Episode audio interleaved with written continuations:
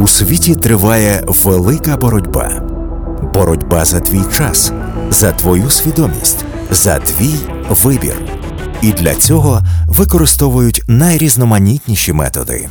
Як не дати проникнути у свою голову, не піддаватись на маніпуляції та не вестись на фейки?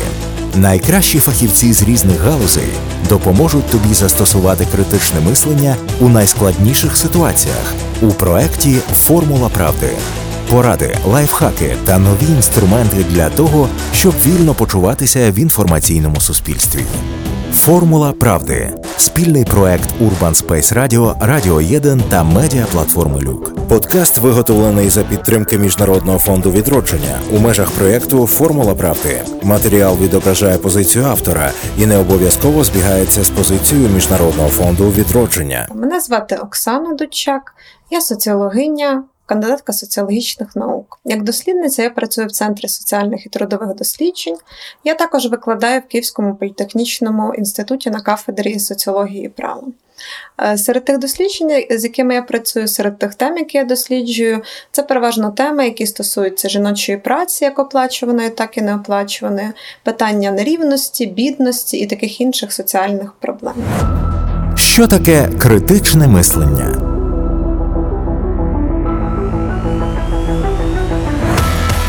Критичне мислення на загальному рівні для мене це вміння виходити за рамки власного досвіду. Тобто, в нас всіх є якісь свої історії, обставини і проблеми, але загалом треба розуміти, що наш досвід не є універсальним. В соціології, е, зокрема, люблять казати, що власний досвід не є репрезентативним, тобто він не включає всі ті варіанти реальності, всі е, проблеми, з якими стикаються інші люди, за інших обставин в іншій ситуації. Е, і також соціологія, соціальна антропологія, публічна соціологія, прихильницею яких я є, е, вона вчить нас виходити за межі нашої соціальної бульбашки, за межі е, в ті власні інші соціальні прошарки, в яких існує безліч інших проблем, які ми, можливо, недостатньо розуміємо і недостатньо знаємо. Е, соціологія також вчить, що критичне мислення воно неможливе за умов індивідуалізму, тобто того індивідуалізму, який, в принципі, в моді вже останніх кілька десятків років.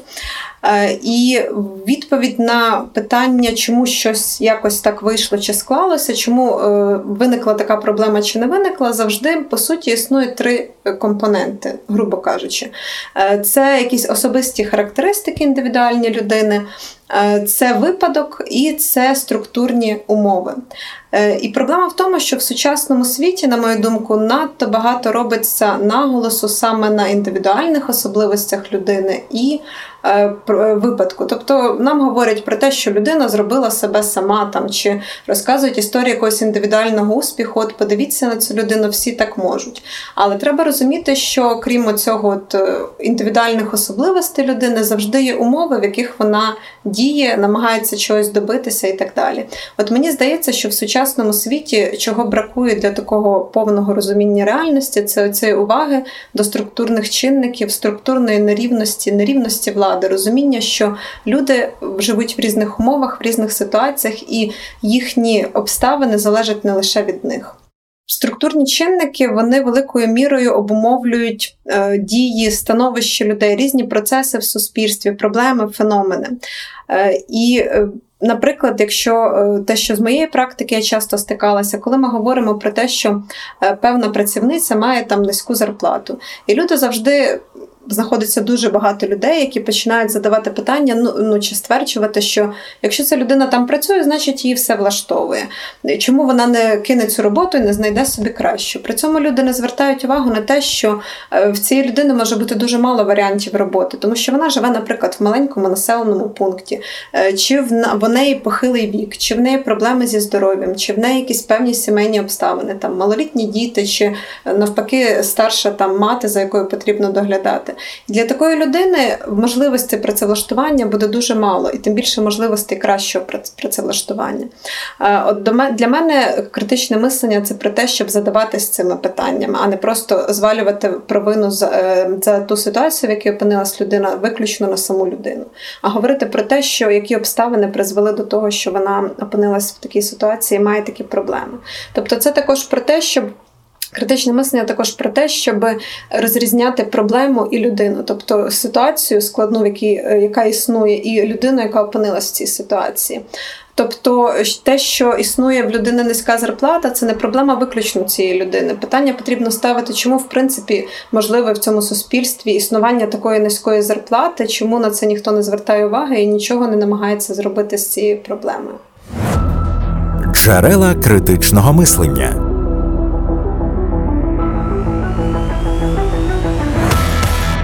Оскільки мені близька традиція публічної, ангажованої соціології, соціальної антропології на противагу такій е, академічній, високочолій, е, кабінетній соціології, е, я завжди віддавала перевагу якісним методам. Тобто це методи, такі як глибинні інтерв'ю, спостереження, кейсові методи і таке інше, на противагу такій чистим статистичним дослідженням.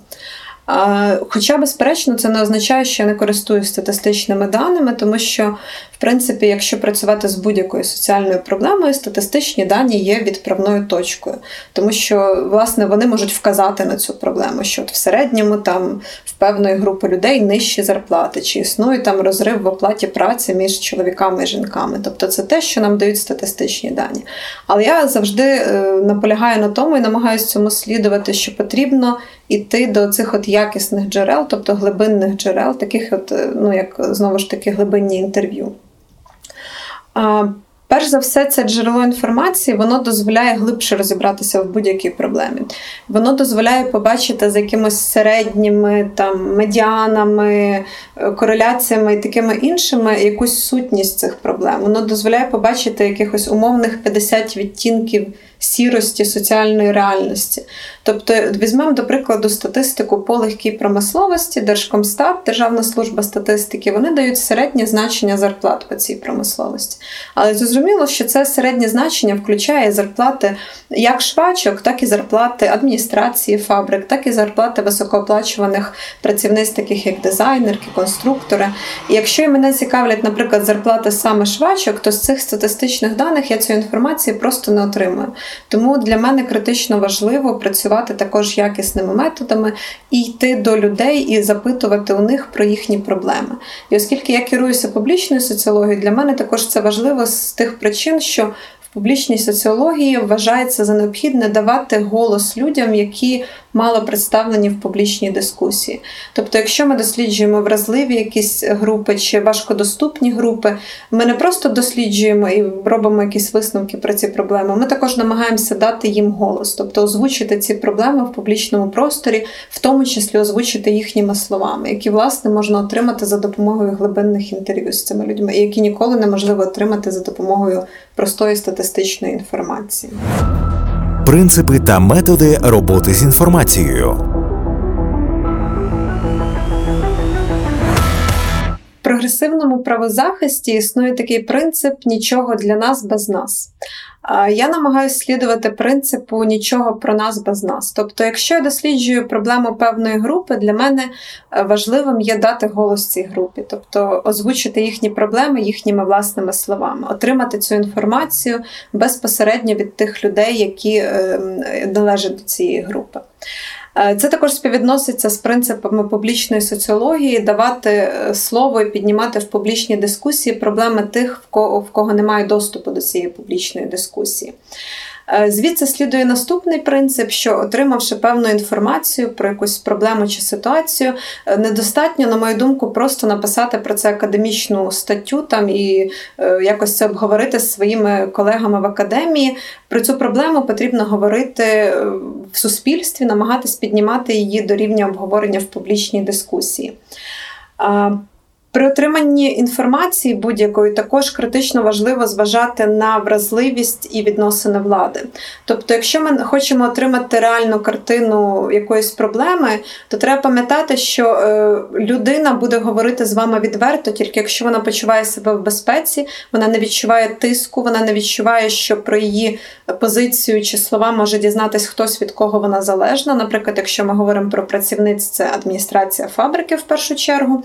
Тобто важливо, як, де і хто задає питання. Інакше ем, отримана інформація може просто не відповідати дійсності. І, і зважаючи на спроби якби винести проблеми в публічну дискусію, для мене дуже важливим є принцип захисту інформанток. Тобто для мене конфіденційність це не просто якась там галочка в анкеті, що ми там його дотрималися. Для мене це критично важливо, щоб е, інформантка відчувала себе захищеною. Для мене важливо брати до уваги ризики, які можуть виникнути, якщо я почну виносити її слова на публіку там чи говорити про її проблеми. І для мене е, є важливим враховувати ці ризики і е, якось їм запобігати. Фейки.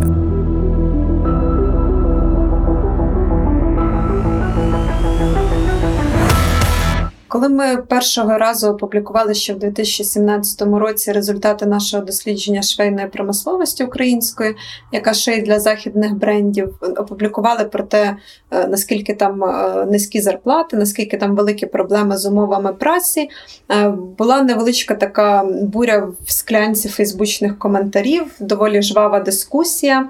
Нас там звинувачували в брехні, там багато всього іншого, звісно. Перекладали провину на самих працівниць, що я вже згадувала, коли говорять, що вона сама винна, якщо погоджується на таку зарплату. Але ну було справді дуже багато коментарів, коли люди писали: ну це неправда, нема там таких зарплат, швеї чудово заробляють.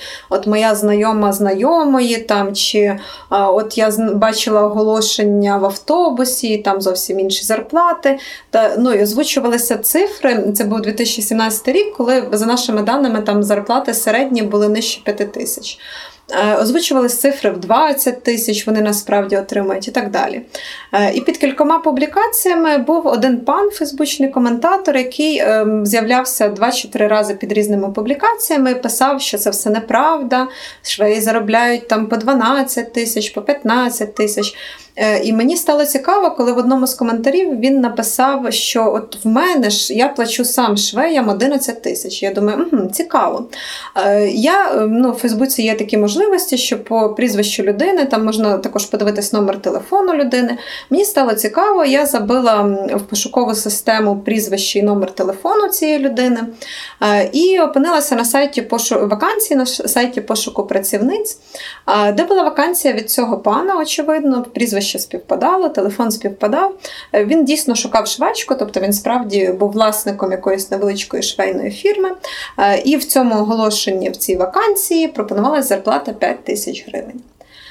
Тобто, очевидно, що людина просто з важко зрозумілих мені причин писала відверту неправду, хоча доволі легко було цю неправду викрити. Також у мене було кілька історій про е, цікаву взаємодію з українською журналістикою. Е, це, звісно, не означає, що всі журналісти у нас такі. Я мала досвід роботи із західними журналістами, там трошки все краще в цьому плані. Ну, можливо, тому що приїжджали сюди саме журналісти, які мали досвід якихось таких розслідувальних форматів там чи форматів роботи з вразливими темами. І в Україні, звісно, є такі люди, безперечно. Але в мене був, наприклад, досвід роботи з одним мейнстрімним телевізійним каналом.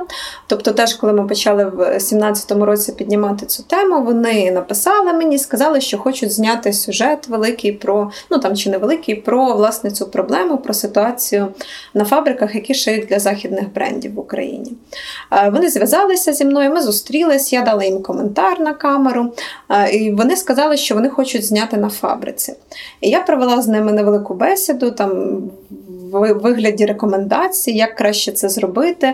Я прямо говорила їм про те, що якщо ви запитаєте працівниць на фабриці, вони вам нічого не скажуть. Якщо ви запитаєте менеджмента, ви отримаєте позицію менеджменту і ви не отримаєте картину реальної ситуації. Ну і через вони, очевидно, поїхали знімати цей сюжет, і через деякий час я побачила його в інтернеті на сайті цієї е, телекомпанії. І вони проігнорували всі мої е, поради, які я їм давала, рекомендації.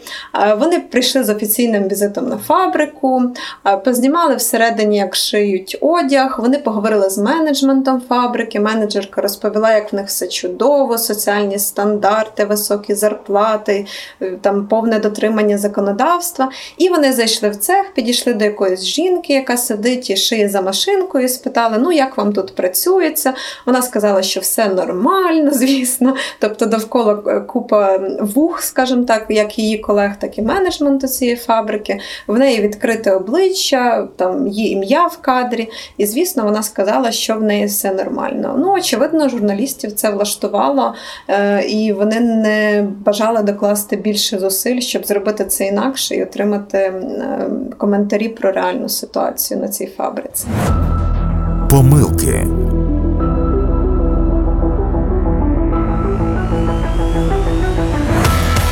Я скоріше можу зазначити не так про помилки, мабуть, як про певні обмеження, які присутні в нашій особливо академічній соціології. Е, перше з них це гра з цифрами. Тобто, в нас стандартна ситуація, коли е, проводиться якесь велике опитування чи соціальне дослідження, якийсь моніторинговий проєкт, е, і потім кілька місяців люди граються цими цифрами, публікують їх в різних комбінаціях під різним кутом зору і так далі. Це, звісно, важливо, і це має мати місце як певний початок якогось там розуміння проблем проблеми, але проблема в тому, власне, що зазвичай це не йде нікуди далі. Це ну, не завжди так, звісно, але це доволі поширена ситуація. І це пов'язано якби із браком фінансування, і особливостями наших академічних кар'єр в українських умовах, вимогами до академічної роботи і певною традицією кількісної соціології. Тобто це такі от обмеження, які зупиняє людей від того, щоб глибше, глибше намагатись розібратися з якимись питаннями. І при цьому існує така от помилка надмірного покладання на середні значення. Ми всі там завжди розуміємо, і в побутовому дискурсі присутня оце е, така фраза ем, середньо, середньої температури по лікарні там, чи по палаті. І оце, Але це надмірне покладання на середні значення це доволі поширена помилка роботи з статистичною інформацією. Коли ці середні значення беруться, от як є, їх не намагаються розбити на якісь групи. Часто в нас просто немає статистичних даних, щоб справді це розбити. От як е, я згадувала приклад з зарплатами в швейній промисловості, от є зарплата в швейній промисловості. Як вона далі розбивається на різні категорії? Категорії людей, які тут працюють, там фактично таких даних у нас немає.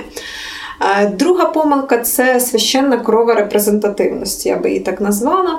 Е, це коли ем, гонка за репрезентативними дослідженнями призводить до того, що люди е, часто або відмовляються працювати з певними темами, або там працюють з ними якось інакше. Тобто, ем, коли стоїть дилема між тим, чи проводити репрезентативне дослідження, де можна буде в звіті написати, що наше дослідження репрезентативне.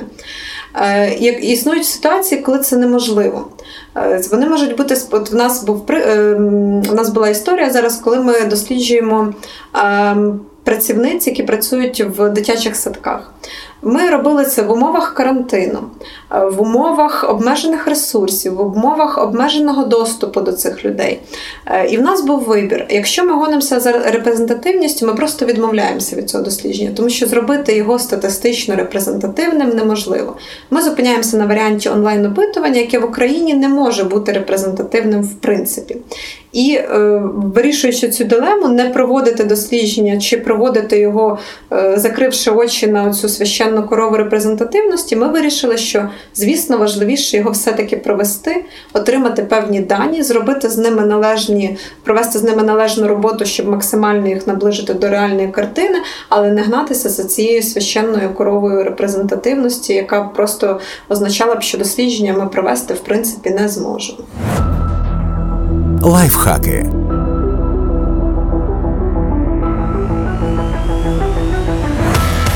Е, я завжди раджу починати зі статистики і де лише можливо йти далі у якісні методи в глибинні інтерв'ю. Якщо ви хочете зрозуміти проблему будь-якої групи, Просто спитайте представників представниць цієї групи. І бажано це робити не в 10-хвилинному інтерв'ю на 50 питань, а в глибинній розгорнутій розмові, де людина зможе розповісти про свої проблеми.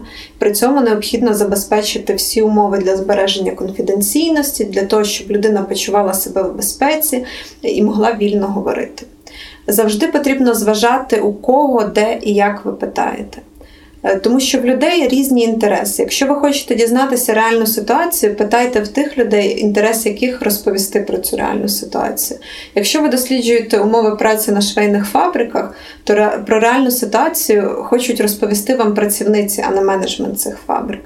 Так само ем, завжди потрібно зважати на проблему залежності і вразливості людей.